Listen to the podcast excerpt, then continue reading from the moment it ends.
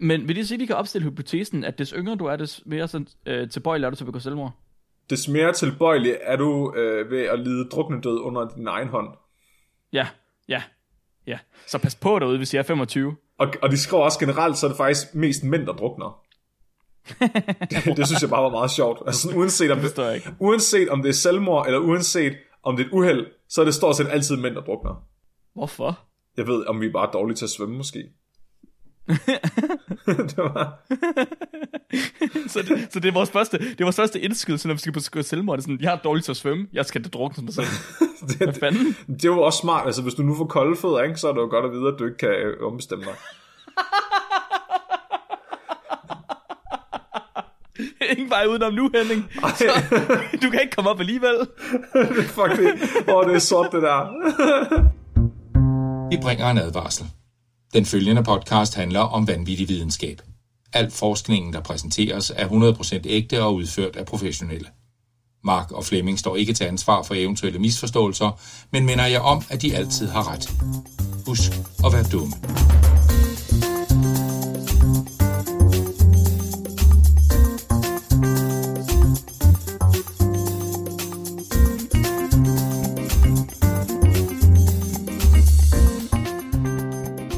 Velkommen til Spækbrættet. Din fremtidige kur mod cancer. Jeg er glædet i bananskralden og har opdaget tidsrejse. Mark Lyng. Og jeg er Flemming, og jeg er et uheld. Og du er så, du er så bitter. du er så mega bitter, Flemming. Ej, jeg var faktisk ikke et uheld. Jeg er totalt ønskebarn. det, det ved jeg ikke, om du kan mærke på måden, jeg er blevet opdraget på. Meget, jo jo, bestemt, bestemt. Ja. Ja. Du virker meget som et ønskebarn, Flemming. Det er der slet ingen tvivl om. Ja. Bare blevet Flemming? pakket ind i bobleplast. Flemming, Flemming, Flemming. Mark. I dag, der skal det handle om tilfældige videnskabelige opdagelser. Uh. Vi kender dem. Vi kender rigtig mange af dem godt. Vi kender, vi kender den vigtigste af dem, penicillin. Er det en af dem, Penicillin. vi kommer ind på i dag? Det er klassikeren. Det er klassikeren. Det er den, vi skal snakke om. Den kommer jeg til at snakke om lige om lidt. Om uh, Alexander Fleming. Uh. Og om den ægte historie om penicillin. Dun, dun, dun. Og så er der alle de andre. Der er Kellogg's Cornflakes, der er Play-Doh, der er alle mulige mærkelige. Mikroovnen. Mikroovnen, ja. Det er Ja. nogle gode nogen, faktisk. Altså, Altså det, og, det, og, det, det, og det, det, der, det var det, der sådan lidt... Da jeg sad og forberedte mig til det her i dag, mm-hmm. det var sådan en af de ting, der irriterede mig lidt, fordi nogle af dem, der tænkte mig sådan, ah, var det et uheld? Var det rent faktisk et uheld, det der, eller var det bare fordi, du var lidt sløset, eller var det, var det ja, egentlig ja, bare en ja. helt almindelig opdagelse, det her? Fordi sådan er det hver gang man opdager noget nyt, Ja. altså det ligger ligesom i ordet opdage, at det er noget uventet. true. Så bare fordi noget er uventet, er det jo ikke et uheld. Så jeg, jeg, jeg gik ud af en tangent, prøv at, altså prøv at, for, altså for at finde ud af, hvad, hvad forskning findes der egentlig om uheld. Og så har jeg fundet nogle virkelig, virkelig åndssvage artikler, som handler om, om uheld også. Udover, Det er fedt. Øh, ja, Det kan jeg godt lide. Men du skrev du lidt til mig her, da, da vi sad og researchede i går. Og øh, jeg kom sådan til at tænke på det, du havde fundet, som mere sådan, hvordan man ser forskel på altså tilfældighed og noget, man går efter at gøre, eller noget, man vil med vilje. Ja, Og det kunne jeg også godt lide. Det synes jeg, det synes jeg er meget det, vi kigger på her i virkeligheden. ja, Om det er noget, man vil med vilje, eller om det er noget, man render ind i ved en tilfældighed. ja, om, ja, øh, jeg har fundet en artikel, hvor de vil undersøge, om babyer, de kan finde ud af, om øh, noget, man gør, er et uheld, eller om det er intentionelt, eller om det, fucking bare perfekt.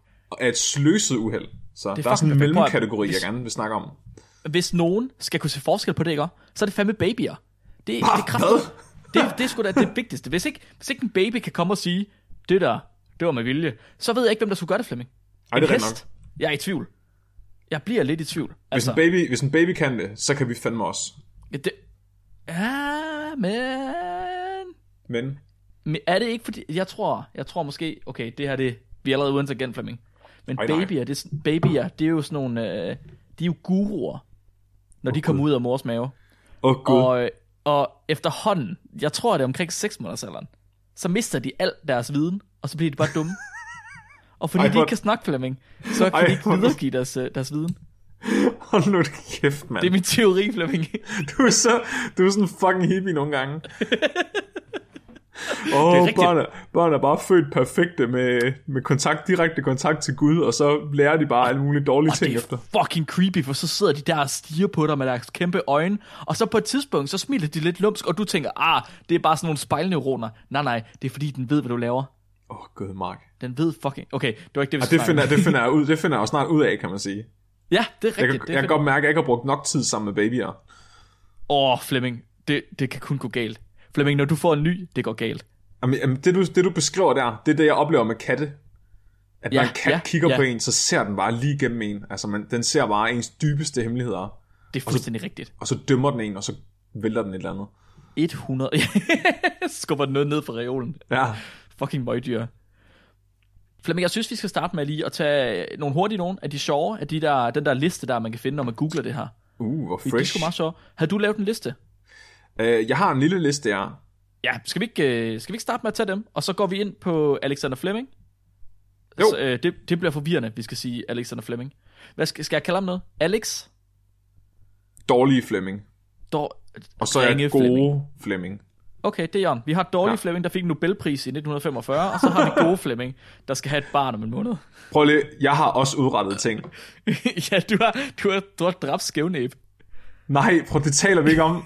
Du kan ikke bare, du kan ikke bare, prøv at. Det svarer til, at alle bare sagde til Batman, at hans forældre er døde hele tiden. Ja.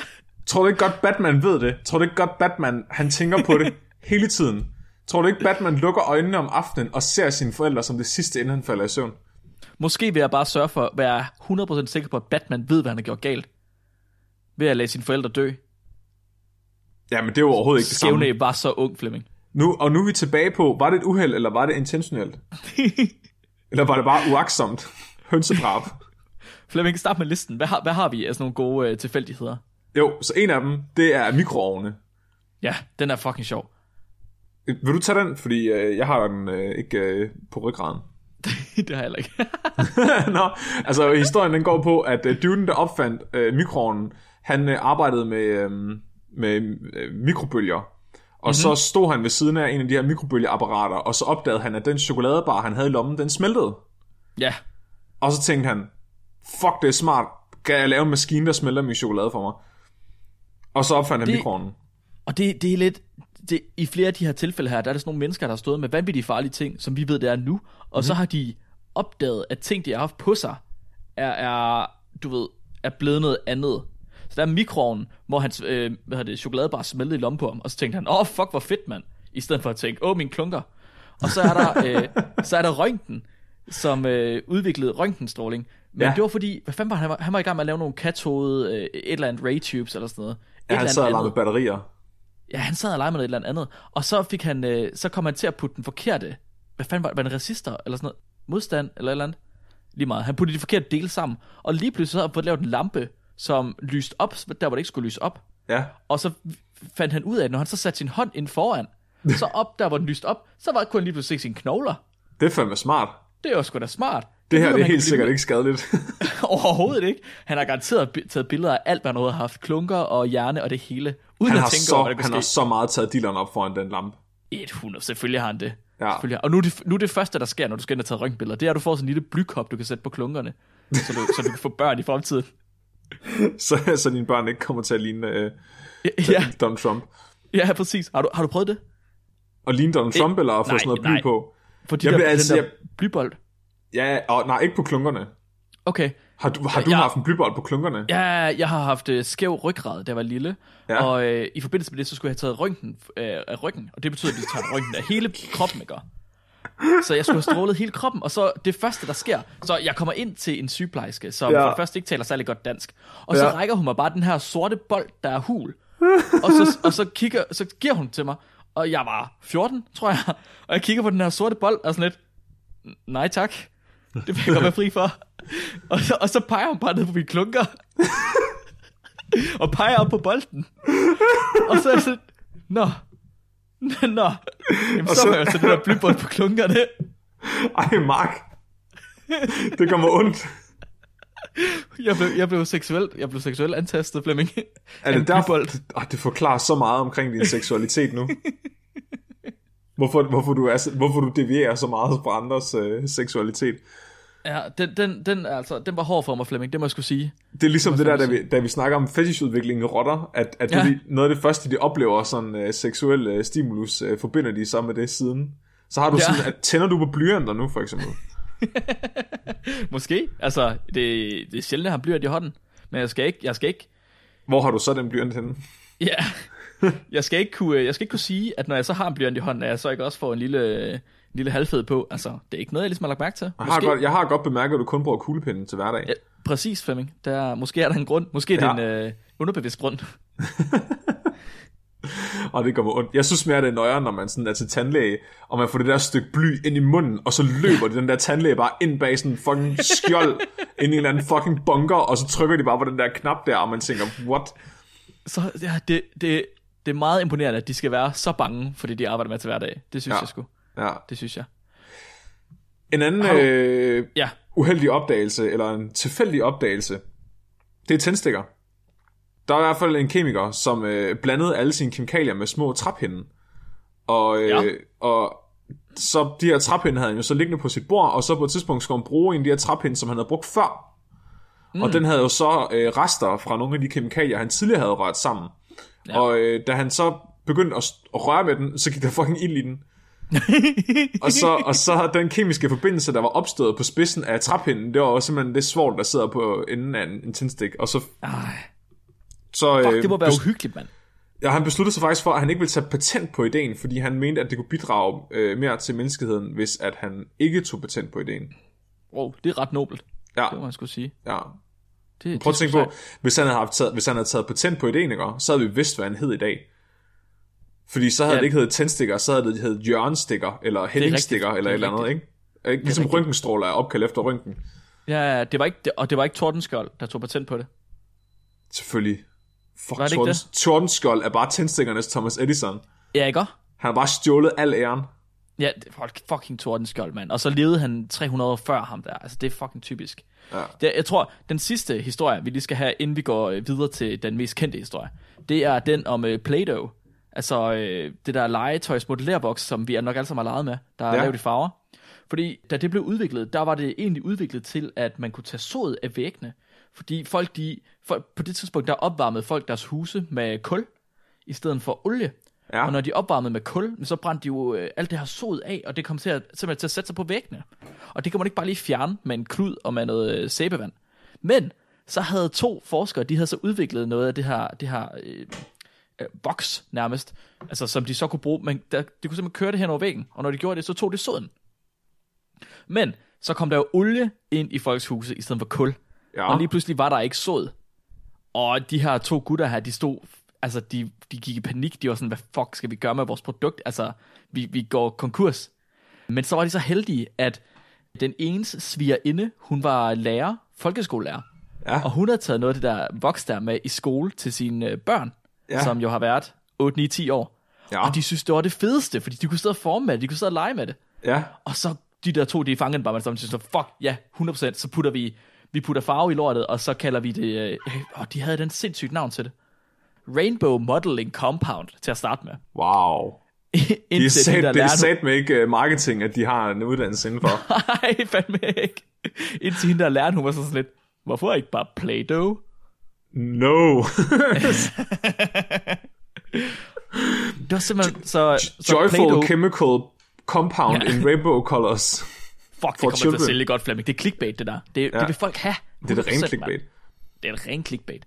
Så Play-Doh var simpelthen, i starten var det, brugt, var det et middel til at fjerne sod fra væg med. Der er nok mange af de historier her, når man hører dem, og som forskerne de også selv vil sige, så ser de det ikke som tilfældigheder.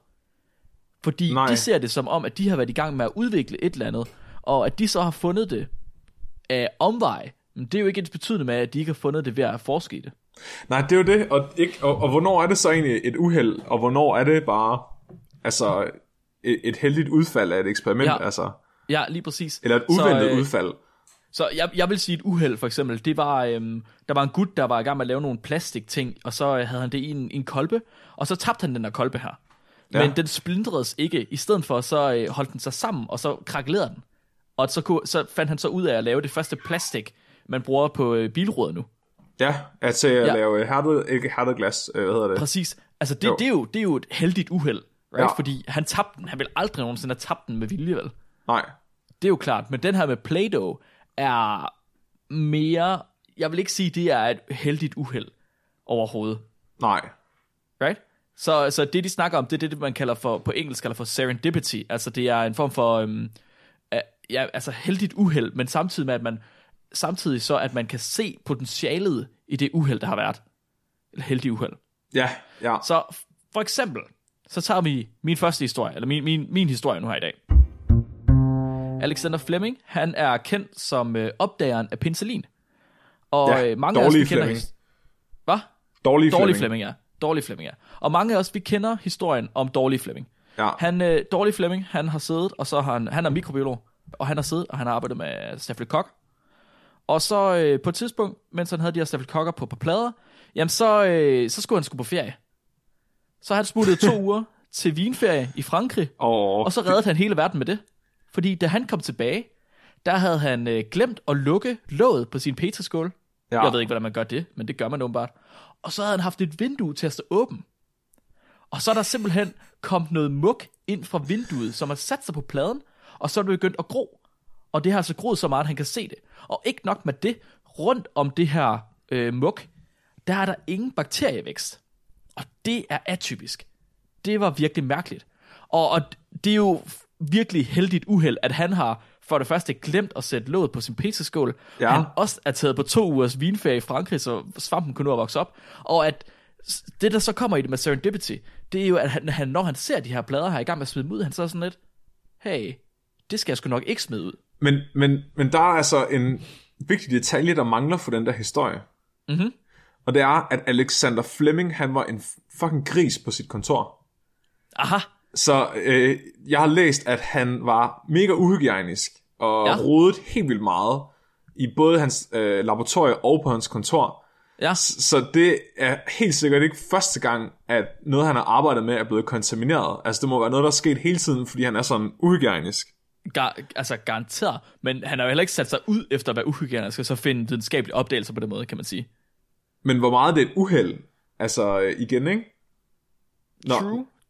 Men, men om ikke andet, det vi Ja, skal høre ja, ja, i dag, ja, ja, ja. det er historien om, om penicillin. Ikke Alexander Fleming. Vi skal høre historien om penicillin. Fordi ja. Ja. Flemming, du tager ikke helt fejl, når du kalder ham for dårlig Flemming. Nej. Fordi dårlig Flemming, han fik noget svamp til at gro på sin plade, Ja. og det var det, han gjorde. det, det var og, så, det. og så opdagede han, han opdagede, at den her svamp, den kunne slå bakterier ihjel, og Ja. så sagde han det. Og så var det egentlig det, han gjorde. Han har faktisk ikke lavet noget arbejde, der har gjort, at penicillin er blevet brugt til at behandle sygdommen med. Så det du siger, det er, at han har taget på vinferie, rodet på sit kontor, og så har han, han skrevet en artikel, der hedder, jeg har rodet på mit kontor, det her er sket. Jeps, 100%. Og han skriver i sin, øh, i sin dagbog om, om den her dag, da det var. Han skriver, When I woke up just after dawn on September 28th, 1928, I certainly didn't plan to revolutionize all medicine by discovering the world's first antibiotic or bacteria killer. But Oh, I good. guess that was exactly what I did. Oh, fucking... Åh, oh, er det... Oh, shit, mand. Jeg skammer 14 mig. år, Ja. ja. 14 år efter, at han havde fundet det her, så var Anne Miller den første til at blive kureret for en blodinfektion, efter at aborteret sit barn med penicillin. Men, dårlig Fleming, altså fuck lige ham her dårlig Fleming, fordi jeg har læst en kilde, et par kilder, Ja. og Alexander Fleming, han havde hverken laboratorieudstyret eller kemibaggrunden til at isolere den aktive ingrediens af det her penicillium øh, svamp, som det hedder. Han, har, han har altså ikke han, han har altså set den her svamp, den har slået bakterier så har han Ja. skrevet en artikel, og så har han været sådan lidt, nå ja, fint nok.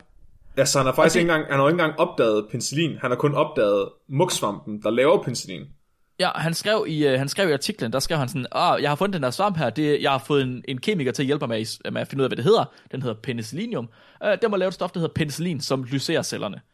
Og så han skrev faktisk, at der var et stof, der gjorde det. Det gik han ud fra, ja. Det var hans, øh, det var hans hypotese, som han øh, sagde til sidst.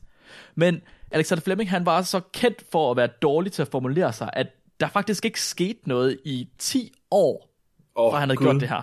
Så han, han, han burde han, i virkeligheden skrive i sin dagbog, at han, at han har været skyldig, at folk er døde af infektioner i 10 år yderligere. Altså, det, det kunne man jo godt sige. Han, han var simpelthen han var så dårlig til at formulere sig, at folk de tog ham ikke seriøst. Han kunne ikke få, øh, han kunne ikke få funding, og han kunne ikke, når han gik til, når han gik til øh, hvad hedder det, øh, konferencer, så er der ingen, der gad at høre på ham. Der er ingen, der gad at komme til hans talks. Nej, hvad? ja, fordi han, han var kendt for at være så dårlig til at formulere sig. Så han, prøv, han prøvede at få, få funding til det her, men folk de var sådan lidt, "Ved- nej, ved du hvad, Paul, jeg har dårlig Flemming, det gider vi fandme ikke. Jeg har ikke nogen penge i dig. Jeg kan godt bruge ord til at sige ting med. Nu skal I se den her, jeg har her. Det er en bakterie. Det, det er min Og så bedste. også en svamp. Det, og det er lige her på den her billede her. Ja, Nå nej, jeg har PowerPoint er ikke opfundet endnu, så jeg har bare tegnet det på tavlen. ja. I stedet for Flemming, i Ja. stedet for, så skal vi øh, 10 år frem i tiden, hvor vi skal kigge på, øh, eller hvor vi skal snakke om Dr. Howard Florey. Han var en øh, professor i patologi, og han var director af Sir William Dunn skolen af patologi på Oxford University. Shit, det lyder altså lidt mere seriøst end Alexander Fleming, som, øh, som rodede på sin kon- kontor ikke kunne stave. Virkelig en dude, det her. Virkelig en dude. I 1938, der sad Flurry, han, han var meget interesseret i måder, som bakterier og svampe, de naturligt kunne slå hinanden ihjel. For det Ja. vidste man allerede. Det havde vidst man faktisk også, da Fleming han fandt den her svamp. Fuck, så han Man ikke.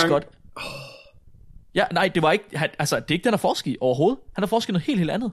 Så, så men- det du siger, det er, at det er ikke engang rigtig banebrydende, det Alexander Fleming opdagede. Men vidste godt, at de bekæmpede hinanden i forvejen. Han sagde bare, at den her specifikke svamp gør det Ja. også. Yes, lige præcis. Hold kæft, mand. Altså, hvad Ja, har han egentlig præcis. gjort? Hvad har, altså, udover at tage æren? Ja, altså, og det er ikke, men, åh, vi kommer også til det, Flemming, men det, han har faktisk ikke selv været med til at tage æren, fordi han, han var sgu sådan lidt, han var sgu sådan lidt B-mand, altså, der har ikke, øh, altså en beta? beta-mail. Ja, præcis. Fuck, for sjovt. Ja, han har altså, det er altså ikke hans egen skyld, at han har fået den ære der overhovedet. Det var nærmest, det var nærmest et mere heldigt uheld, Ja, end det at have opdaget penicillin i sig selv. det kan man sige. Det kan man sige. Nå, men, øh, men Flory, han sidder i 1938, og så sidder han og øh, kigger i nogle øh, artikler i The British Journal of Experimental Pathology, bare så det er for sjov, han kigger om i bag os i de dårlige artikler, hvis man skal sige det, og så Ja. finder han øh, dårlige Flemings øh, paper på penicillin-svamp, pen, penis, penicillinsvampe. Penicillin, ja. Og det op det Flory, han er sådan med det samme. Wow, wow, wow, wow, wow, wow, wow, stop lige her. Det er der fucking potentiale i. Der er et stof i det her, vi kan isolere, og vi kan bruge til at slå bakterier ihjel med.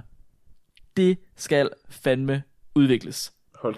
Så han tager sine kollegaer, og så tager han sit meget vel etableret laboratorie, og så går de i gang med at finde ud af, hvad er videnskaben bag Flemings såkaldte penicillins antibakterielle øh, handling. Mhm. De skal finde videnskaben bag Flemings videnskab. I Så de, de, de laver faktisk arbejdet, som han burde have gjort. Åh, oh, Flemming, Flemming, du, du, du, du krasser, i, du risser lige i overfladen. Altså, vi, Ja. vi, du, du er så langt på overfladen, vi skal så meget ned, dybere ned, Flemming. Ja. Det er imponerende, hvad de har gjort for Flemming. Dårlig Flemming, sorry. Ja, ja, dårlig Fleming. så de, de går i gang med at udvikle på det her, og i sommeren 1940, så har de nogle eksperimenter. De, har, de får simpelthen øh, isoleret penicillin fra de her penicillinsvampe, Mhm. mm-hmm. som Flem, øh, dårlige Flemming har fundet.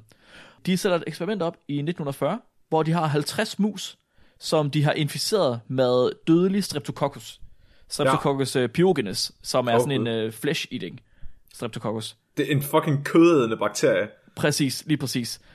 Halvdelen af musene, de døde med overvældende sepsis, altså blodinfektion. Ja, Det, de, de, de døde halvdelen af musene.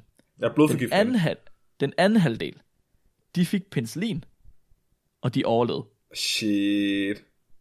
Første, første rigtige bevis. Okay, så, lige så, der. så, altså Alexander Fleming havde vel ikke engang tænkt over at bruge penicillium-svampen til at lave et lægemiddel med. Han Altså, overvejede det- men han, han, jeg tror også godt, han vidste, at han ikke kunne, fordi han, har, han var på konferencer, hvor han prøvede ligesom at fremlægge den her idé med, han, han var rimelig interesseret i penicillin, og havde også en idé om, det havde stort potentiale, men der var ikke nogen, der ville putte penge i ham til de her konferencer. Åh, oh, gud. Så han har ikke nogen mulighed for ligesom at, at føre videre med det. Og det var lidt synd for ham, faktisk. det. Jeg ser det mere som, jeg ser det ikke som om, at han har været altså, dum eller dårlig, men mere som om, at han bare altså, har været lidt inkompetent, og derfor har det været lidt synd for ham, at, at det ikke rigtig har virket. Han har været sådan den er lidt uheldige dreng i klassen, ikke? Ja, ja, lige præcis. Lige præcis. Han, ja, han har siddet for sig selv nede i en kælder, og så er der ikke nogen, der taget ham seriøst, så er der bare ikke sket mere. Men der, der var stadig et problem, Flemming, fordi det var fint nok, de fik øh, behandlet de her mus, men de havde simpelthen ikke mulighed, altså, de kunne ikke producere nok penicillin til at behandle mennesker. Fordi uanset hvad de gjorde for at øge udbyttet mm-hmm. for de her øh, svampekulturer, så skulle de bruge 2.000 liter af flydende svampekultur for at få nok rent penicillin for at behandle bare en enkelt, en enkelt persons blodinfektion. Det æder med meget. 2.000 liter, Flemming. Det 2.000 er æder liter. Det æder med med mange svampe. Ja, og hvad var et menneskeliv værd dengang? Sådan 40 kroner eller et eller andet? Hvis det kan gøre det. okay, så det her eksperiment med de 50 mus, det gik- foregik i sommeren 1940. I september 1940, der er der en, øh, en politimand fra Oxford, som hedder Albert Alexander, som bliver det første, den første testperson. De Ja. tager simpelthen, og de, får, de prøver at få fat i alt det penicillin, de overhovedet kan. De gør alt, hvad de kan. De, de dag ud, dag ind. De bruger samtlige flasker og samtlige kar og alt, hvad de overhovedet har, til at gro de her svampe her, så de kan trække så meget penicillin ud som muligt. Og så har de Albert Alexander, som har været ude at arbejde i sin rosengård. Og øh, det var lidt ærgerligt, fordi at de her roser er de her tårne. Nej. Så skar han sig. Fuck. Og ved du, hvad der så skete, Flemming? Nej. Så fik hans, øh, hans scratch, det blev inficeret med streptokokker og staphylokokker, og de begyndte at sprede sig til hans øjne og hans skalp. Åh, ad.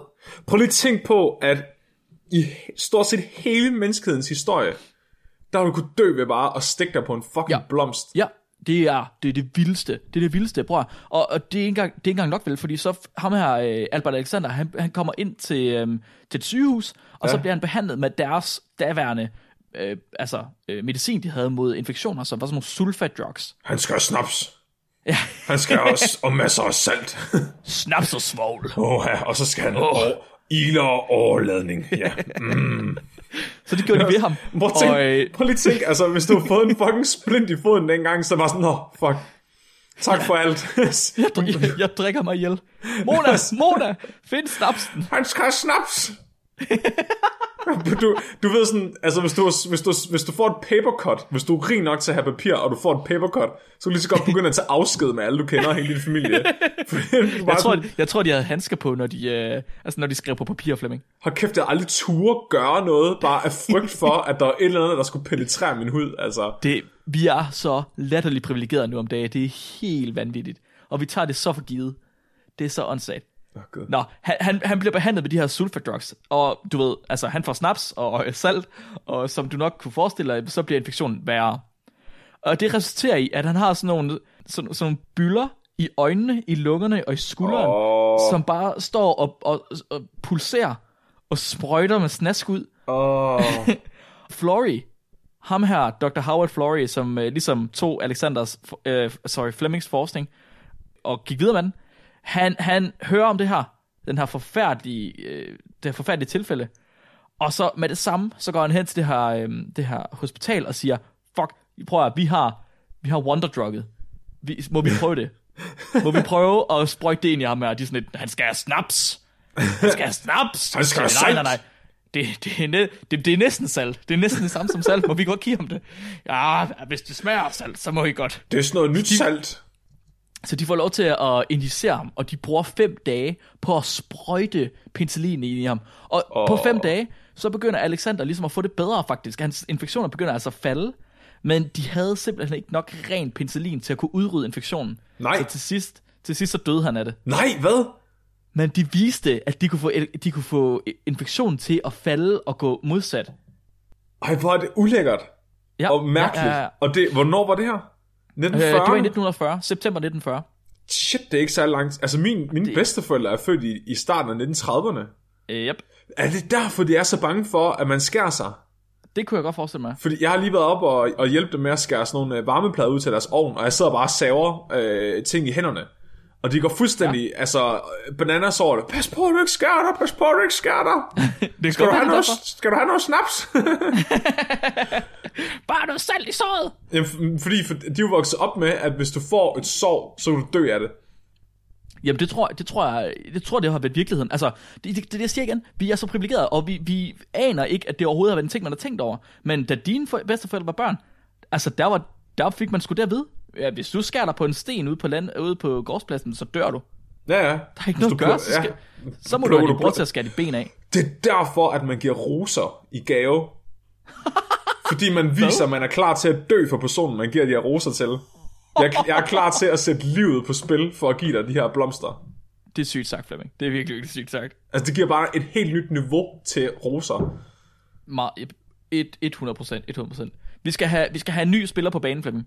Vi skal have Dr. Norman Heatley på banen. Han var, øh, han var biokemiker, mm-hmm. og øh, han var altså den her person, som sammen med Flory var med til at udvikle penicillin. Og Heatley, han brugte samtlige beholder, flasker, øh, pis, øh, de der øh, nat, nat potter mm-hmm. til at gro øh, penicillinsvamp, og så suge væsken af, og så udvikle måder, han kunne oprense antibiotikaet. Når så kunne få højere udbytte. Lige præcis, så han kunne få så højt udbytte som muligt, eller altså, så i hvert fald han bare kunne få så meget ud af det som muligt. Og han faktisk skulle bruge det til noget. Han, han lavede så et lille form for, for, en lille form for fabrik, men det var, altså, at det er jo fint nok, men det var bare så langt fra, hvad der overhovedet findes af moderne antibiotikaproduktion i dag. Det er sådan lidt, hvad han kunne lave på en måned, det bliver ja. lavet på et sekund i dag. Shit. Men han gjorde alt, hvad han kunne, og han var ene mand om at gro de her fucking svampe og suge væsken fra dem. Ja. Han vidste, de vidste, at det her penis, øh, den her penicillinsvamp, som Alexander Fleming havde fundet, den hed Penicillium notatum. Ja. Den var ikke god nok til at kunne give nok penicillin til at kunne behandle folk. Så de gik simpelthen på jagt efter mere produktive arter. Mm. Fordi der måtte være flere arter af den her penicillinsvamp. Ja, gik de så ind på Alexander kom... Flemings kontor og begyndte at pode alting? ja, rode i hans lort. Ja. ja. Må jeg lige Nej, prøve Flemming... at køre den her vandpinde over din isse? Nej, Flemming, fordi det ville jo være, det ville jo være reelt forskning. Det var ikke det, de gjorde. I Nej. stedet for, så kom der et tilfælde. Et uheldigt held, hvis man skal kalde det på det. Ja. Eller et heldigt uheld, er det sådan, var det, som vi sagde? Ja, ja, ja. Fordi en varm sommerdag, så var der en laboratorieassistent, hun hed Mary Hunt. Hun mm-hmm. kommer ind med sådan en cantaloupe, en, en hvad hedder det, en, en netmelon eller sådan noget. Ja. Øh, som hun har, den har hun fundet på markedet. Og den var, den var dækket af sådan en flot gylden svamp. En flot gylden muk. Nej. Og skulle du ikke tænke dig, at den her flotte gyldne muk, den viste sig at være svampen Penicillium chrysogium, som kunne, som havde et udbytte på 200 gange mængden af penicillin, som den art, Alexander Fleming havde beskrevet. Fuck, det er bare, det er bare penicillinsvampens achiever fætter. Fuldstændig. Og selv, altså, men selv det, det var ikke nok. Så det, de gjorde, det var, at de tog øh, altså, røntgenstråling og gav den her svamp mutationer, og så lavede de ekstra meget filtrering og blev vanvittigt gode til det. Og til sidst, nej, nej, nej, så kom de op lige, på... Hvad? Ryk, brugte de fucking røntgenstråling til at mutere den? Det var det, man gjorde dengang, fordi man kendte, vidste ikke, hvad DNA var. Så dengang man fandt ud af, hvad røntgen var, og at det kunne ændre DNA, så begyndte man bare at bestråle alt muligt. Fuck, så du har haft sjovt. en masse, du har haft en masse tilfældige uh, mutationer. Det gjorde ja. man også meget med planter, for at se, om man kunne lave altså, uh, mere effektive planter. Ja. Så de har simpelthen bare taget svampe, og så har de bestrålet dem for at se, åh, kan vi på et tidspunkt være heldige, at vi rammer en, der kan lave mere uh, penicillin. Mark, Mark, Mark, Mark, Mark. Ja, ja, ja, ja, ja. Siger du til mig, at hvis du ikke havde fået de der, den der blyskal på dine kugler, så kunne du have fået superheltebørn. Ja. Så kunne du have fået ja. røntgenstråling på sædcellerne og fået de X-Men. Altså det der sker, man bliver til Hulk. Efter, og, altså ved, på et tidspunkt, så bliver man til Hulk, hvis man du er det bare have tilfælde. tusind børn, så er der en af dem, der overlever. Eller er misdannet ja. på en interessant måde. Ja. Mhm. Yes, et, ja, ja, ja. Man kunne måske også bare tage min sæd, og så gøre røntgenstråle den, eller sådan noget. Nej, eller det, det, det giver ikke mening. Nej, nej, det kan jeg godt se. Jeg glemte, at jeg kan skille med at sige det de, efter de havde muteret den her svamp her så meget, som de overhovedet kunne, så kom de op på, at den lige pludselig havde et udbytte på 1000 gange så meget penicillin, som de første, altså som de første portioner af penicillin notatum. Det var sindssygt. Er det ikke imponerende? What 1000 gange så meget. Og, det, og så kom, så, det, det er jo nej, old school kom, GMO. Hold kæft, for det genialt. Ja, det er nemlig old school GMO. Altså, det er, og det, det er sindssygt, man bare har, man bare har tænkt, vi, vi fucking røntgenstråler bare noget, og så ser vi, om det virker bedre. Ja. Det er vanvittigt imponerende for mig. Flemming. Det er mig. De har fået, øh, de har fået optimeret så meget de kan som muligt på penicillinproduktionen. Så kommer krigen. Vi går ind i 2. verdenskrig.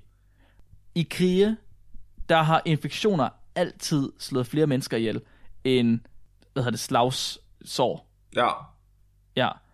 I 1. verdenskrig, der var dødsraten fra bakteriel lungeinfektion, det var 18 procent. Hold da kæft, Der var 18 procent, der døde af bakteriel lungeinfektion. Åh, oh, Gud. I under 2. verdenskrig, Flemming. Ja. Efter penicillin, der var det her faldet til under 1 procent. Jesus Christ. Under 1 procent døde sindssygt. af lungebetændelse i 2. verdenskrig. Prøv at tænke på at tage i krig, og så dø af lungebetændelse. Det er fuldstændig sindssygt. Og amerikanerne, de så altså, de, de så potentialet det her. De her to gutter, som er rimelig fra, fra England, de tog til USA og begyndte en produktion derover. Og fra januar til maj i 1942, der blev der lavet 400 millioner enheder af ren penicillin. Det er Hvis de skulle have gjort det på en old school måde, så har det godt nok været mange liter. At der Øh, blev virkelig, så- der, der, jeg tror, at lige pludselig, så kunne folk se potentialet i det her, så gik de bare fucking græsat. Til slut i krigen, Flemming, der er lavet amerikanske farm- farmaceutiske firmaer, de lavede 650 milliarder enheder i måneden. Det Hold kæft, hvor er det sindssygt. De har mere end 3000 gange, altså gjort, gjort på den her proces har mere end 3000 gange så, opti, altså, så optimeret som, som før. Det er fuldstændig, ja, det, det er vanvittigt, ikke? Så behøver man ikke længere få 10 børn for at være sikker på, at det i hvert fald en af dem blev mere end 5 år. Nej, nej, nej, altså lige pludselig, så kan man få færre børn. Så, kom, så de døde ikke af det. det. Og det kan også være lidt irriterende, ikke? Hvad nu, hvis du får et barn, som du bare virkelig ikke kan lide, og bare sådan, ah, bare vent, han skærer sig i fingeren. du skal bare... Han skal bare ud, han skal bare ud og rode i rosenbusken. Henning, kan du ikke lige gå ud og plukke nogle roser til mor? jo, det skal nok, mor. Nej, Henning, du skal ikke tage handsker på. Gå lige over og tag dem der, hunden tisser på. Ironisk nok, som vi også har snakket om, altså, så øh, Alexander Fleming, han lavede meget lidt arbejde på penicillin, efter han så det i 1928. Med start i 1941, altså inden at USA gik ind i krigen, så begyndte nyhedsrapporter at kigge på de her første forsøg med antibiotika på mennesker, mm-hmm. og begyndte at, øh, at skrive historie om det. Og så begynder de at gå ind i, i historien og gå ind i paper, altså de her artikler her. Og sjovt nok i Florys artikler, jamen så henviser de jo tilbage til Alexander Flemings artikel, hvor han opdager det. ja, Og det her, det har åbenbart været nogle kompetente journalister, så de har rent faktisk gået tilbage til hovedkilden, og så har de taget Alexander Fleming, og så har de sagt, den her mand, den her mand, han er, han er Putin antibiotika, han er, han, han er Gud, han er, han er Nej. løve, det er ham, der har opdaget penicillin, han er, Åh. Og så begyndte de jo at, at interviewe ham, og han begyndte at komme frem i, i mediebilledet. men han kunne ikke, han kunne ikke formidle sig jo. Han sådan, Han kunne ikke formidle sig jeg har beskidt. Og han står der, det, det er næsten det er 15 år senere, han står sådan der, øh, gjorde jeg? Det var mig. Jeg kan ikke huske det. Jeg, jeg var fuld. Det kan jeg ikke huske. Jeg var på fin ferie. Og det, det er så ærgerligt, fordi Flores gruppe fra Oxford, deres, altså hvad de lavede, og alt det arbejde, de har lavet, så var det eneste arbejde, der er lavet. Det, det gik, jamen, det blev ignoreret. Ja, selvfølgelig. Det blev ignoreret. De, de, det her problem her, det blev gjort sådan, det blev til dels øh, korrigeret i 1945, mm-hmm. fordi der blev Nobelprisen uddelt, og den fik Alexander Fleming, men han deler den sammen med Flory og, og en anden gut. Ikke Heatley, men en anden gut fra Florys laboratorium. Mm. De fik Nobelprisen i fysiologi og eller medicin, som den hedder. Ja. Og i Flemings, Alexander Flemings øhm, acceptance speech, der øh, advarer han faktisk mod, at overforbrug af penicillin, det kan lede til bakteriel resistens. What? På den front har han været vanvittig foran sin tid. Det var sindssygt, at han kunne stå og sige det dengang.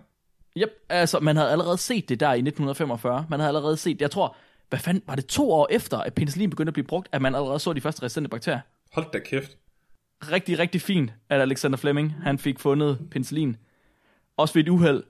Men den virkelige fede historie, den findes altså ved nogle andre mennesker, som endda også havde et heldigt uheld. Og de mennesker, de er gået i glemmebogen, og det er fucking ærgerligt. Hvem? Fucking, fucking ærgerligt. Jeg har Så- glemt dem. næste gang I, kom, I skal i mindes Alexander Fleming, så prøv lige at øh, skubbe ham til side, og så tænk på Dr. Howard Florey, husk på Dr. Norman Heatley, og ham der er Chain. Vi er fucking gode til det her. Åh, oh, Mark, du har allerede glemt dem. Ja, og, det, men, og den her er laboratoriearbejde, der har været med til at udvikle og optimere og, og øh, oprense penicillin. Altså Fleming, han gjorde, dårlig Fleming gjorde indtil det arbejdet. Han var bare Han dårlig så, over at det, han var på vinferie i Frankrig og så, at en svamp var faldet på, ind på hans plader. Det var det, han gjorde. Jeg vil også være, sådan en forsker vil jeg gerne være. Flemming, jeg tror, vi skal videre til din historie. Så øh, nu er det tid til gode Flemming, fordi uh, at kom. jeg kan ord. Jeg kan godt, Ja. jeg kan ord, og så kan, Giv mig 10 ord lige nu. øh, så, og, kan, og så med en sætning, så kan jeg øh, også, øh, du ved, øh, med en, og så bliver det til en, øh, Fuck, du er på 15 allerede. en historie. Ikke? Sådan. Og så, fordi det er, er det, jeg ligesom finder på. Du gjorde det, du kom i mål. Du gjorde, ja, jeg forstod det. Godt.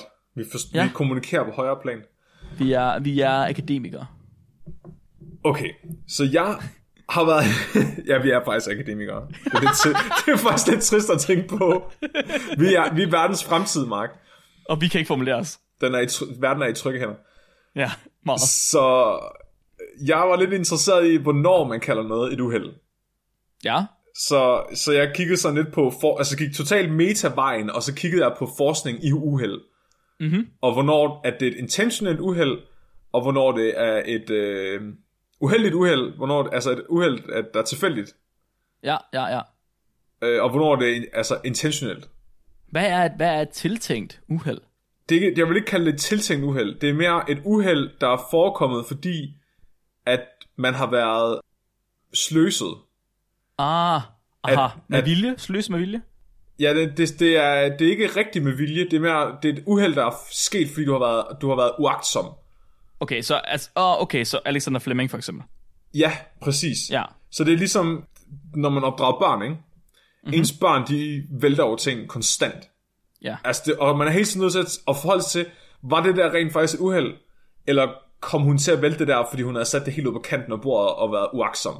Ah, ja, okay, okay. Altså, så, så du skal, man skal hele tiden tænke, hvornår er det her uagtsomt uheld, og hvornår er det rent faktisk et uheld. Og okay. jeg synes rigtig mange af dem her er uagtsomme uheld. Og, og det synes jeg, ja, det var meget sjovt, men der er så, Fordi, så du, det, du siger, det du i virkeligheden siger, det er, at alle de her Nobelprismodtagere, de er børn.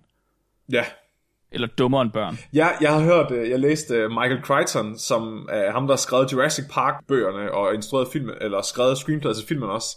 Ja. Han, øh, han har skrevet en af de sidste bøger, han skrev, inden han døde. Den, der nævnte han, at han mente, at akademikere er mere barnlige end andre, Åh, det, ja, det har vi snakket om, tror jeg. og vi mere, u, jo, og mere uagtsomme end andre, Ja, fordi at ja. de er så gamle, når de får ansvar. Jamen, det er også rigtigt. Altså prøv at tænke på, jeg er først færdiguddannet om et år, og der begynder der er jeg, der er jeg 26, ikke? så får jeg mit Ja. første arbejde.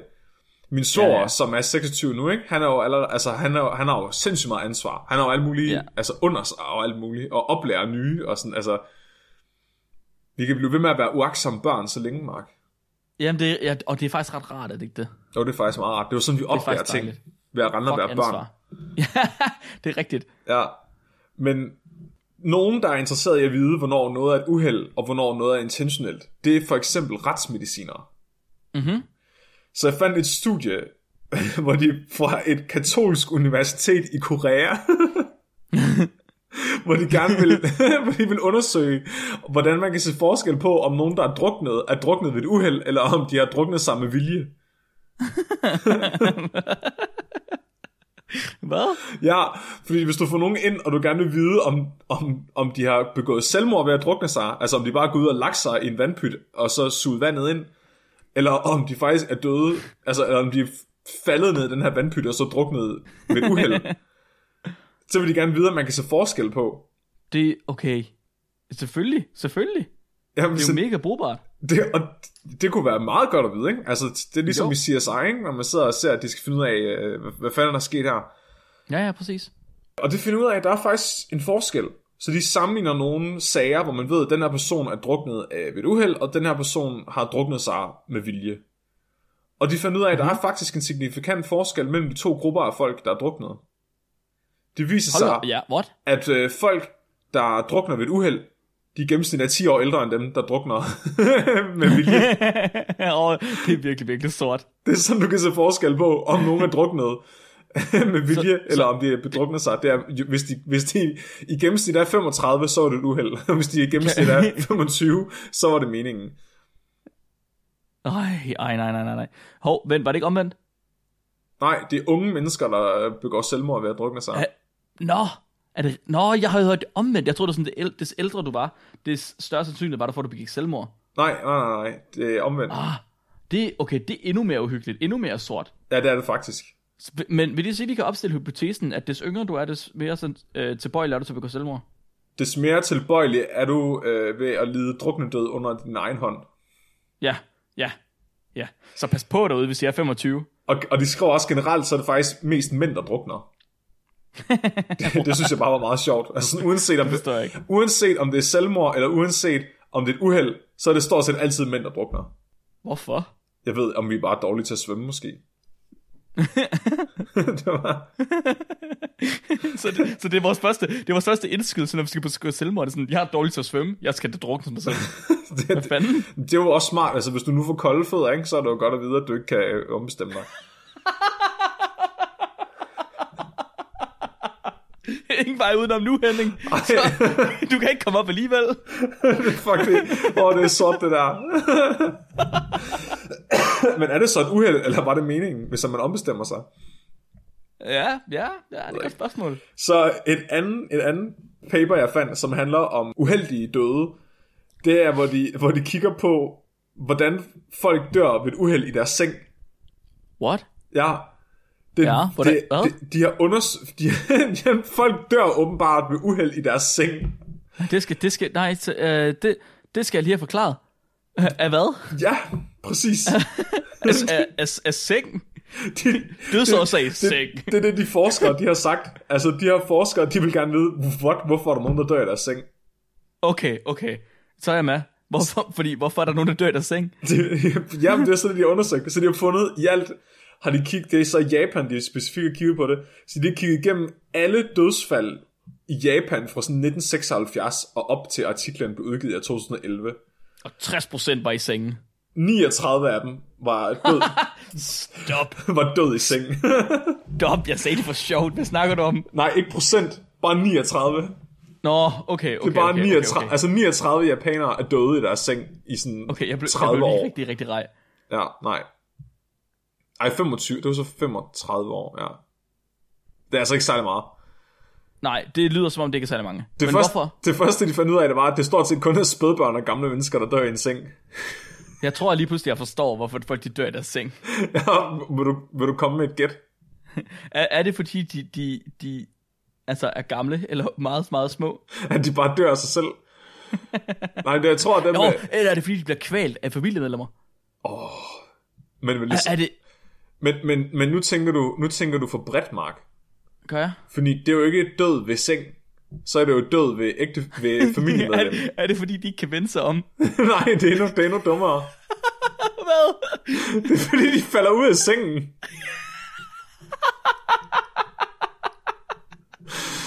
Eller fordi de har ligget med hovedet op af, en, af sengegæret på en måde, så de døde af det. Prøv lige at tænke på at være gammel, ikke? Du er lige gået på pension. Du glæder dig bare til, at du skal have en hel masse sort arbejde, og bare kun være sammen med din familie. Og så kommer du til at vende dig i sengen på en måde, så din gamle krop bare dør.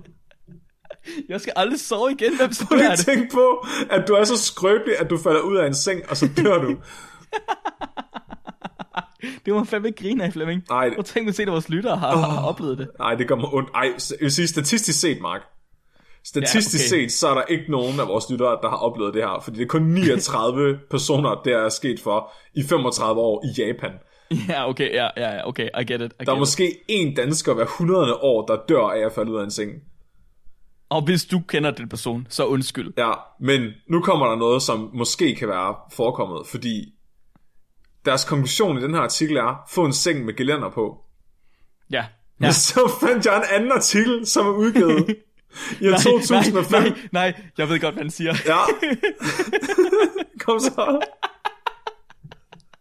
er det jo mange, der er blevet kvalt af deres senge? Ja, det er det. Og det er over dobbelt så mange, der er døde af sengegær, end som bare ved en seng. Så konklusionen er egentlig, at det gør faktisk bare det hele meget værre. Så du må tage chancen. Måske falder du ud af sengen. Åh, oh, gud, lev på kanten. Nej, eller lad være med at leve på kanten. Ikke lære, sov i midten af sengen. Sov på gulvet. Sov på gulvet. Fuck, fuck, Flemming. Fuck, du tænker ud af boksen. Du har vundet. Det, mensaner her. Det er en Nobelpris lige der. Det er faktisk den Nobelpris lige der. 100 procent. Åh, ja. Så jeg har egentlig en artikel også, som, øh, mm-hmm. som jeg er gået lidt mere i dybden med, som handler om, hvordan man kender forskel på, om noget egentlig er et uheld eller ej. Så jeg ved ikke, om du nogensinde... Ja. Har du vokset op med hunde også, er du ikke det? Øh, agtigt. Har du nogensinde prøvet at træde en hund over poterne, eller træde den på halen, eller et eller andet? Ja, Og så kigger den bare på dig, som om du har forrådt den. Ja. Du kan bare se i øjnene på den her hund, at den bare lider indeni, fordi hvordan kunne Mark, min bedste ven, finde på at skade mig på den her måde? Det var i hvert fald sådan, jeg havde det. Ja, man, altså man dør bare indeni, ikke? Af, af, af, af at forrådt sin bedste ven. Meget. Nu skal jeg jo snart have en baby. Og jeg tænker på, et, det kommer til at skal ske. ikke at- baby på halen, Flemming. Det kommer til at ske. Jeg kommer til at træde på den der baby på et eller andet tidspunkt. Og jeg, jeg vil bare gerne vide, om den baby kommer til at kigge på mig på samme måde som den hund. Far, hvor kunne du? Jeg kommer aldrig til at stole på dig igen. Eller vil, eller vil babyen kigge på mig og sige, åh, oh, det, var, det var sgu egentlig i orden, det var et uheld. Det, det kan ske for selv, det kan ske for en når man er fuld. Du Og jeg er, ikke, jeg er ikke den eneste, der har haft den her bekymring. Fordi skal ikke komme og fortælle mig, at der er forskere, der har forsøgt at finde ud af, om deres babyer, de, øh, de, de, de, de har det okay med, at de træder på dem. Jo, altså så, de har helt sikkert først tænkt, vi tager en hel masse babyer, og så træder vi på dem med vilje, og så træder vi ja. på dem ved et uheld, og så ser vi, hvad der sker. Men så, så er den lige kommet op og vende med etisk råd, og så har de sagt, ah, Nå, kan I lige Nå det må finde, man ikke. kan I lige finde på noget andet? øhm, kan, ideen er god nok, men, men... måske lige skal brainstormes en gang. ja, så de ender med at lave et dukketeater for de her babyer i stedet for. Aha. Og det er så blevet til den her artikel, som hedder Social Evaluation of Intentional, Truly Accidental and Negligently Accidental Helpers and Harmers by 10-month-old infants. 2017. To, I 2017 Ja. skulle man finde ud af, om babyer kunne se forskel på, om man med vilje eller ved et uheld ville gøre dem ondt. Præcis. Hvad tror du? Det, det kan de selvfølgelig. Det er jo det, jeg siger. Prøv at, sådan, 10 må, sådan en baby, der... Øh, en tumling er det på det tidspunkt, Flemming. Der er 10 måneder... Det er det ikke, det er baby. Whatever. Der er 10 måneder gammel. De ved alt. Det gør de ikke. De er over 6 måneders stadiet. De ved ingenting, Flemming. Det Præcis. Åh, oh, Mark, der. Nu er du i gråzonen. Det er, Nej, nej, det er jo nej. fire måneder efter, de blev nulst- nulstillet jo. Ja. Så de ved lidt. Måske. Jeg kan i hvert fald fortælle dig, at øh, fireårige, de har en regel, der hedder udfaldsreglen. Og den følger de altså bare. Og det betyder, at uanset hvad fuck du har gjort, og hvorfor, det går lige meget. Det er udfaldet af det, du har gjort, der tæller. Så hvis du kommer til at ødelægge noget af deres legetøj ved et uheld, eller om du smadrer det med en hammer, det går lige meget. Fuck dig. ja, fuck dig. Det er, og det er den regel, fireårige de lever efter. Fuck dig-reglen. Fireårige, Fireårige er i virkeligheden rimelig fornuftige.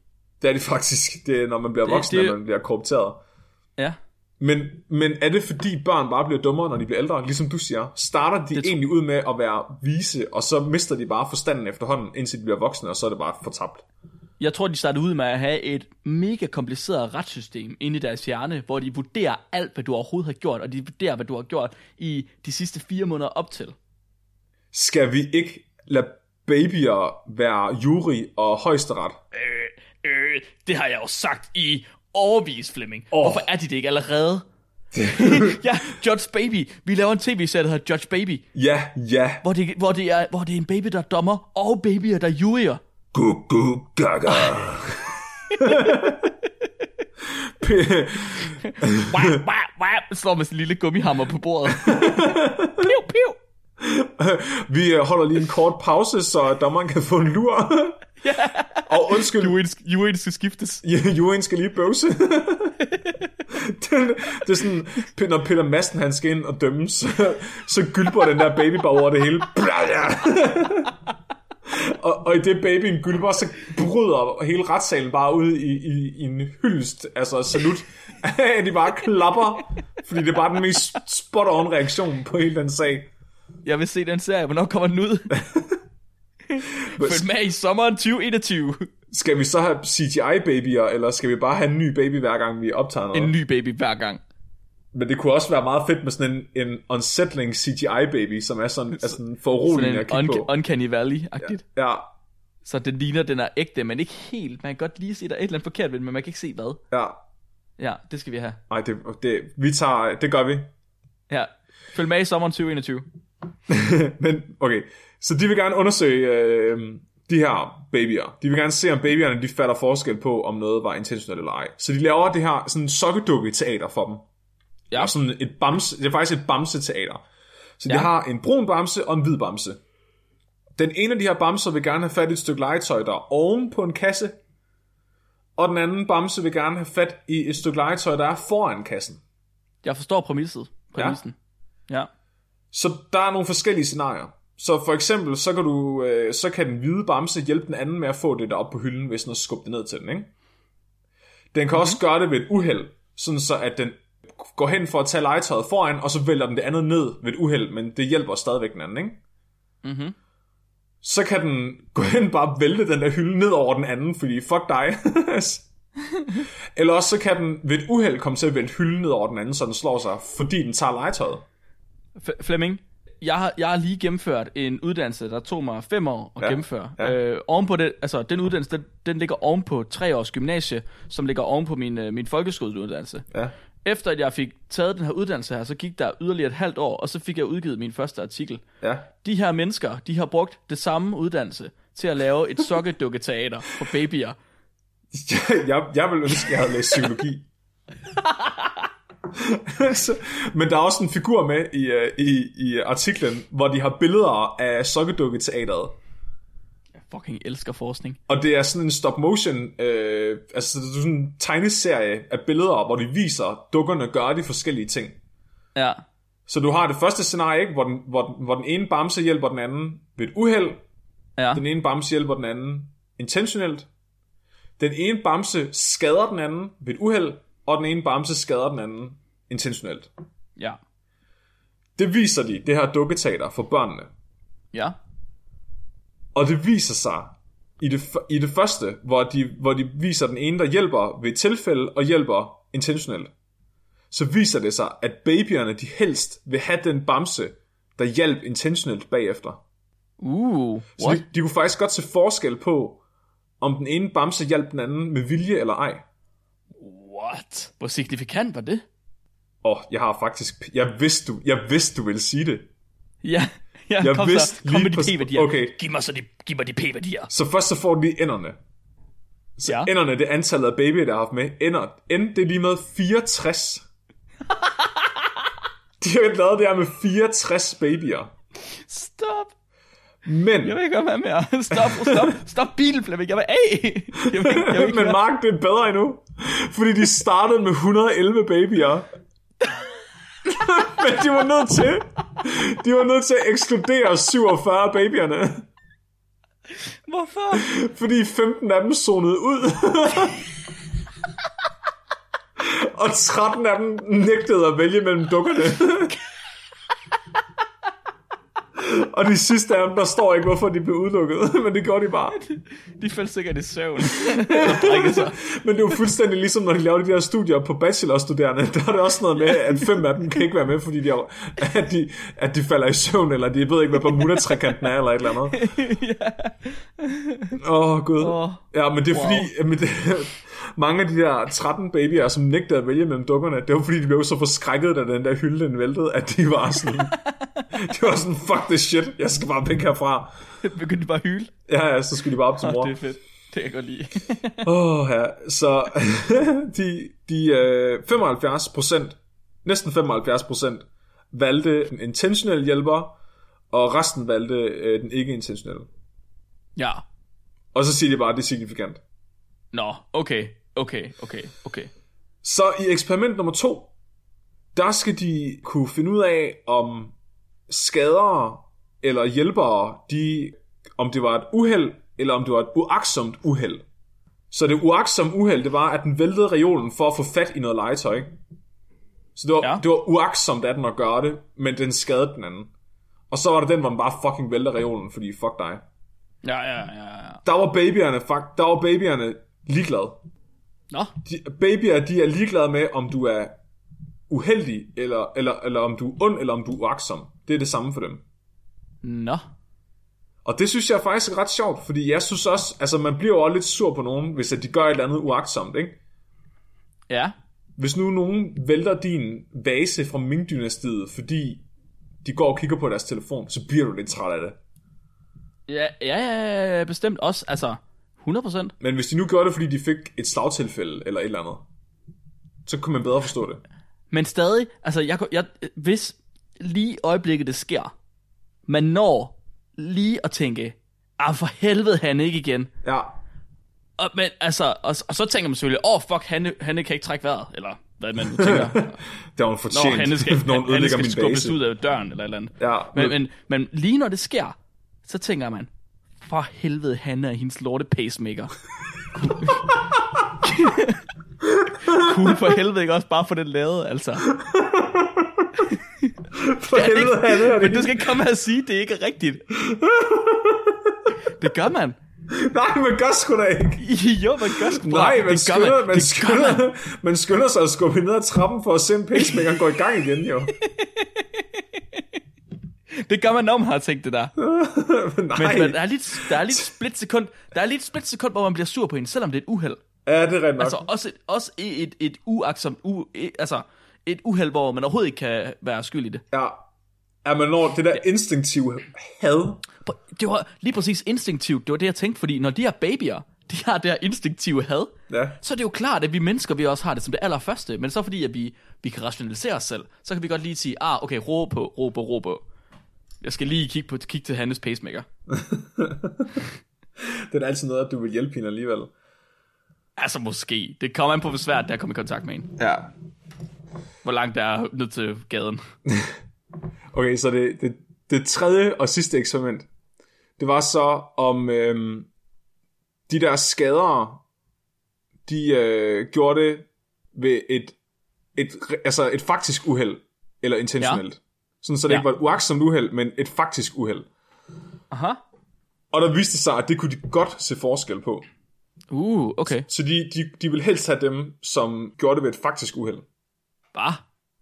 Nej, undskyld. De vil held. De vil helst have den bamse, som gjorde det ved et, u- ved et uheld.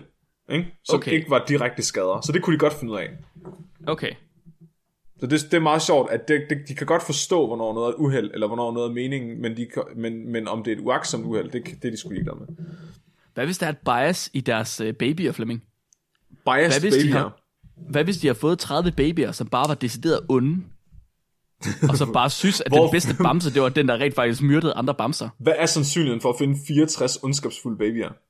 Ja, det kommer sgu an på, hvor, mange, hvor meget babyer er ondskabsfulde. Du Hvilket mener, jeg vil sige var 99 procent. Men hvis 99% af alle babyer er onde, er de så i virkeligheden onde? Er det så ikke bare 1%, Okay, okay, der er bedre okay. end de andre?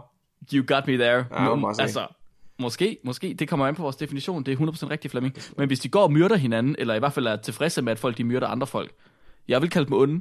Ja, og det er du Ja. nok ret i.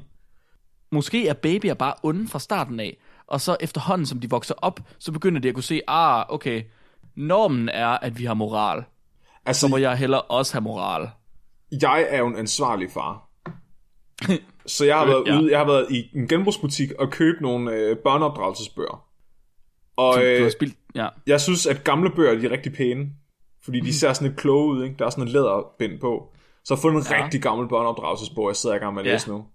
Og der Hvor, står, hvor mange der, tæsk skal du give dine børn? der står altså, at børn de er født onde. Og djævlen var- skal tæskes ud af dem. Det var Og- det, jeg sagde. Og det står i en bog. Så det er rigtigt. Og det er en overlæge, der har skrevet den her bog. Nå, så må du hellere komme i gang, Flemming. Du Ja. skal have... Du skal strøge et spanskrød. jeg ved ikke. Ej, på Tåsinge, der bruger vi hønseknogler. Så skal du have bleget hønseknoglerne. Jeg ved Ja. ikke. Ja, kan du komme i gang, Flemming? Ja, så det, men det er så konklusionen, det er, at når jeg kommer til at træde på min baby, så, øh, så er den pænt ligeglad med, om jeg var uaksom, eller om det bare var et uheld. Eller om det var intentionelt. Den, den hader dig uanset hvad, for den er bare ond. Min baby kommer til at kigge på mig i foragt og hade mig. Men havde du forventet andet, altså helt seriøst? Nej, jeg ved ikke, jeg håbede lidt, at videnskaben havde det svar, jeg gerne ville have, og ikke bare sandheden. Åh, sandheden er altid forfærdelig. Og jeg har, jeg har sådan Lad en lille, et lille uheld at slutte af med her, som jeg selv mm-hmm. har været vidne til. Jeg var i øh, Svendborg på et tidspunkt, og så kørte jeg forbi en uh, tankstation, og der stod en hel mm-hmm. masse uh, sådan unge, bandeagtige typer, og var oppe og uh, skændes. Og da jeg så kommer hjem, ja. der læser jeg, at uh, der har været bandeopgør i Svendborg, og bandeopgøret sluttede, da en af, en af, en af bandemedlemmerne skød sig selv gennem hånden og blev hentet af en ambulance. What? og ja, jeg har en kilde, og jeg skal nok lægge den op til jer. Hvorfor, hvorfor har han skudt sig selv i hånden? Jeg forstår det ikke. Det er Svendborg. dumt. Det er rigtigt. Det er den slags kriminelle, vi har hernede. Stop, eller jeg skyder mig selv. nej, nej, du må ikke, Kurt. Åh, ja. Tusind, tusind tak for, øh, for at I lyttede med i dag, og øh, fuck, fuck, fucking godt, fucking god historie, Flemming. Jeg er vild med det. Tak. Tusind, ja, og tusind tak, tak. fordi du lige fortalte mig om dårlige Flemming, så jeg kunne få det lidt... Altså, fordi jeg tænker også, når man kan være så udulig, som han er, og stadig ja. Få en Nobelpris, så er der håb for mig. Ja. Altså, men det var det, vi har set. De, de, alle Nobelprismodtagere, de var jo vanvittige. Måske er vi ikke vanvittige nok. Måske skal vi være lidt mere udulige, Mark. Ah, måske er vi ikke vanvittige nok. Det kunne godt være. Ja. Godt være du ret i det. Så øh, et lytterspørgsmål i dag kommer, fra, kommer til os fra Lykke, som arbejder på i laboratoriet sammen os, sjovt nok. Og øh, Lykke, hun spørger, om der er videnskabelig evidens for, at 13-tallet er uheldigt. Det var jo, det var jo ej, tematisk. Tænk, at vi lige skulle tage uheld op, sådan lige sammen med, at vi snakker om uheld. Uh, uh. Okay, så Lykke, jeg har kigget på det her. Jeg har undersøgt, hvorvidt der er evidens for, at 13-tallet er uheldigt. Og det er der ikke. Så, Det tror jeg Nej. ikke på. nå. Har du ikke set fredag den modsvar. 13. Ja, Flemming, og din pointe? Der er Jason jo med. Og Så han 13 dræber er folk. Så er nu 13 uheldigt. Ja, Øh, Lykke, evidensen for, at 13-tallet er uhyggeligt, det er fredag den 13. filmen. Filmene, film franchisen. og der, dem er der 13 af, tror jeg faktisk. er det, og Jason versus, øh, øh, hvad fanden, hvad fanden er den anden her? uh, Freddy Krueger. Nå, det er sådan der, Freddy vs. Jason. Det er, sådan der. Er, det, er de ikke også imod, øhm, hvad hedder han, Michael, Michael, hvad fanden hedder han? Michael Myers? Ja, Nej, det tror jeg ikke. Det er ham fra Halloween. ja, er de, nå, jeg tror også, de er imod ham på et tidspunkt. Og den har jeg ikke set. Så ved jeg, hvad jeg skal lave, øh, mens jeg er på barsel. Åh, Freddy Krueger mod øh, Mike Myers mod Jason. Åh oh, ja, mod Rambo. Det er, mod, fuck, mod Rambo. Gør det, gør det, gør det, gør det. Gør det. please. Men, men har du, der er ikke noget evidens for, at 13 er et uheldigt tal. Okay, lad os, lad, os tage, lad os tage det seriøse svar. Det Ja, kedelige svar. det kedelige Vi kan lige få svar. det kedeligt, inden vi slutter af. Der er ikke evidens for, at 13-tallet er uheldigt. Der er grunden til, at 13-tallet er uheldigt for os her, det ved man faktisk ikke. Nå, Man tror, at det er fordi, at 13 er det første regulære tal, vi har i vores talrække. hvad er det? Så tæ- du har 1, 2, 3, 4 hele vejen op til 11 og 12. 11 og 12 er også irregulære, men så kommer 13, 14, 15, 16. De har alle sammen den samme slutning. Og det har de Nå. faktisk i, det har de i alle germanske sprog. Nå, I latinske sprog, der er det anderledes. Der er det 16 eller sådan noget, der er det første regulære tal. ja. Men, men det betyder altså, at de har andre uheldige tal. Nå. I Italien for eksempel, der er det 17, der er det uheldige tal, fordi der var et regiment der på et tidspunkt under en eller anden krig, som jeg kan huske, men den forsvandt, den blev fuldstændig udraderet Nå. under den her krig her, og det var det 17. regiment, Ha. og derfor så er 17-tallet uheldigt i, øh, ja, i, øh, i Italien. I Kina, tror jeg der, der er det tallet 4, der er uheldigt, fordi 4 sagt på kinesisk, det lyder meget ligesom død sagt på kinesisk. Hmm. Så man ved ikke, hvorfor, hvor det kommer fra, at 13-tallet er uheldigt. Men der er nogle forskere, der har været inde og prøvet at se på, om de kunne finde ud af, at fredag den 13. Om den dag er mere uheldig end andre dage. Åh. Ja. og øh, nu har jeg ikke min kilder lige ved mig, men jeg skal nok lægge dem ind på, på hjemmesiden, eller på, øh, ja, i beskrivelsen. Men der er simpelthen nogen, der har lavet de her studier, og tag dem lige med et gran salt, fordi de kalder dem tongue-in-cheek. Det er de her, Ja. ja. når forskere hvad skal være sjove. Ja. Øh, lidt eller ikke Nobelprisen. Det er ligesom uh, Men- Bigfoot-paperet, at Nikolaj Præcis. har med. Ja. Ja, lige præcis, lige præcis. Der var simpelthen nogle forskere, der havde undersøgt, om der sker flere trafikuheld der fredag den 13. i England, end der gør på alle andre dage. Mm-hmm. Og øh, der var altså et signifikant, et signifikant større mængde af trafikuheld på fredag den 13. Nej, men tror... What? Men det er måske yep. også bare, fordi folk tror, fredag den 13. er en uheldig dag, og så kører de måske lidt så dårligere. Og det, det skriver de faktisk også i deres diskussion. Ej, hvor sjovt. Ja, det er ikke sjovt. Tro, så... Tro flytter bjerge. Der er ikke noget evidens for, og det er faktisk også sådan, der var nogen, øh, der så den her artikel, med den her for sjov artikel, og så tænkte de, det kan fandme ikke passe. Sådan rigtig, jeg ved ikke, hvad man skal sige, kalde det boomeragtigt nærmest sådan. Ja, ja. Åh, det, det er fandme ikke, altså det kan ikke passe, det skal jeg ind og lave forskning om, at det er noget, der modstrider det. Så er der selvfølgelig lavet en artikel ved siden af, der har taget øh, noget data, der minder om, og også kigget på, om fredag den 13. er en hverdag at køre på, og de fandt selvfølgelig altså ingen forskel. Nej. Så der er modstridende evidens. Ha. Om ikke andet, så er der ingen videnskabelig evidens for, at 13-tallet i sig selv er uheldigt. Så det, det det- giver ikke rigtig mening, at man fjerner øh, den 13. etage fra bygninger. Nå, nej. Nej, det er så mærkeligt, ikke? At, man, at, at du kommer ind i en elevator, og så er nummer 13 der bare ikke. Du går direkte er fra 12 så til 14. Mærkeligt. Det er så underligt. Det er også i Danmark, det er ikke kun i USA. Nej, nej, nej, det er jo alle mulige steder. Det er sygt mærkeligt. Ja, Lykke, hun skrev også ind, fordi hun havde opdaget, at øh, de øh, hold, vi har på universitetet, de stamhold, man, man kommer ind Det er på. rigtigt, ja. De, der er H1, 2, 3, 4, men 13 findes ikke. Den går direkte til 14. Nej, det er rigtigt, det er rigtigt. Det var Ja. derfor, hun skrev ind. Så, Det, så, det så, så selv på universitetet, der gør man det altså. Altså, der, der er det med også overtroisk. Det er så fucking åndssvagt. Men jeg troede faktisk, at 13 var det uheldige tal, fordi Judas, han var den 13. ved bordet. Det, der er argumenter for det hele der. For Ja. det hele. Ja. Så øh, det, men det kommer lidt an på, hvad du tror på i virkeligheden. Der er ikke nogen, der er ikke, det er ikke, der er, de kan ikke finde den første tekst, hvor det er skrevet ned, hvorfor den 13. tal skulle være det uheldige. Ej, jeg synes, det er så sjovt sådan noget. Jeg synes, uh, kæft mand. Niels Bohr, han havde også øh, han havde en hestesko hængende hen over døren til sit sommerhus. Og så var der nogen, der spurgte, øh, om han virkelig troede på sådan noget, og så sagde han nej, men, men han havde hørt, at det virkede, selvom man ikke troede på det. det er sjovt sagt. Alright, skal vi sige tak for dag, Flemming? ja, tak for i dag. Tusind, tusind tak for det. Tak fordi I lyttede med. Den 18. februar, der udkommer næste afsnit, og det handler om livets oprindelse. Livets Det er et oprindelse. emne, der, ja, det er Nikolaj, der har fundet på det emne, så jeg tænker, det er noget med noget ursump og noget. Nu skal, vi jeg, på, skal jeg fortælle jer, jeg, har, jeg ved en ting eller to om livets oprindelse.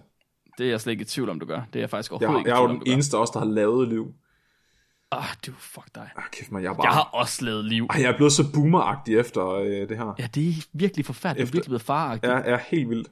Ej, jeg kan ikke have det. Nå, øh, hvis I skulle have nogle idéer, eller noget videnskab, eller nogle spørgsmål, ligesom Lykke, tusind tak til Lykke for lytterspørgsmålet, så kan, I, øh, så kan I sende det til os. I kan sende det til os på Facebook, på Instagram og på vores øh, Gmail. Flemming, hvad ellers? Ellers så kan I øh, se mega sej ud med noget spækbrættet merch inden for vores øh, merch shop på øh, bit.ly-specshop. Ja, lige præcis. Og Gør det. Gå ind og få jer en kop, mand. ja, Få og jer en fucking kop. lyt med i næste uge, og sørg for, at alle I kender hører spækbrættet. Især i næste uge, Yep. fordi der har vi fået en lidt spændende spørgsmål fra lytteren. Kan vi sige det sådan? Ja. Ja. Vi har, ja. fået, et, ja. vi har fået et... Jeg vil ikke engang, jeg vil ikke kalde det et spørgsmål. Nej. Måske mere en, et rant. Ja, ja, ja, ja.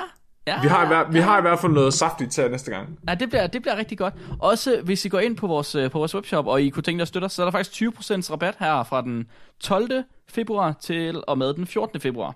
Lige i forbindelse med Valentinsdag. Uh, slap Så, af. altså, så 20%, come on. Så skal I er have den der, I skal have den der hønsetrøje. Kom nu. Ja, og vi konkluderede jo i dag, at det ikke længere har nogen symbolværdi at give roser i kærlighedsgave, fordi det er ikke livsfarligt at skaffe roser Præcis. længere. Nej. Så nu kan vi lige så godt bruge pengene på en spækbrættet t-shirt. Hørte I lige det? Hørte I lige, hvad Flemming sagde? Brug pengene på en spækbrættet t-shirt. Altså, det er, ikke, det, er jo, det, er jo, det er jo det bedste, man kan. Her for nyligt, der blev der opdaget en ny art af sådan nogle øh, små øh, fluer, de hedder lacewings på engelsk, på engelsk. Men den her flue her blev altså ikke fundet ved, at man gik ud og kiggede på fluen. Den blev fundet, fordi at der ved tilfældighed var en entomolog, entomolog der øh, var inde på øh, fotosiden Flickr og så et billede af den og opdagede, at det ikke var en art, der fandtes i forvejen. Nej, hvad? Yep, så arter er også fundet ved tilfældigheder. Inde på Flickr. Ind på Flickr. Tusind tak fordi I lyttede med. Mit navn er Mark, Mit navn er Flemming. og I har lyttet til Svækbrættet. Husk at være dumme.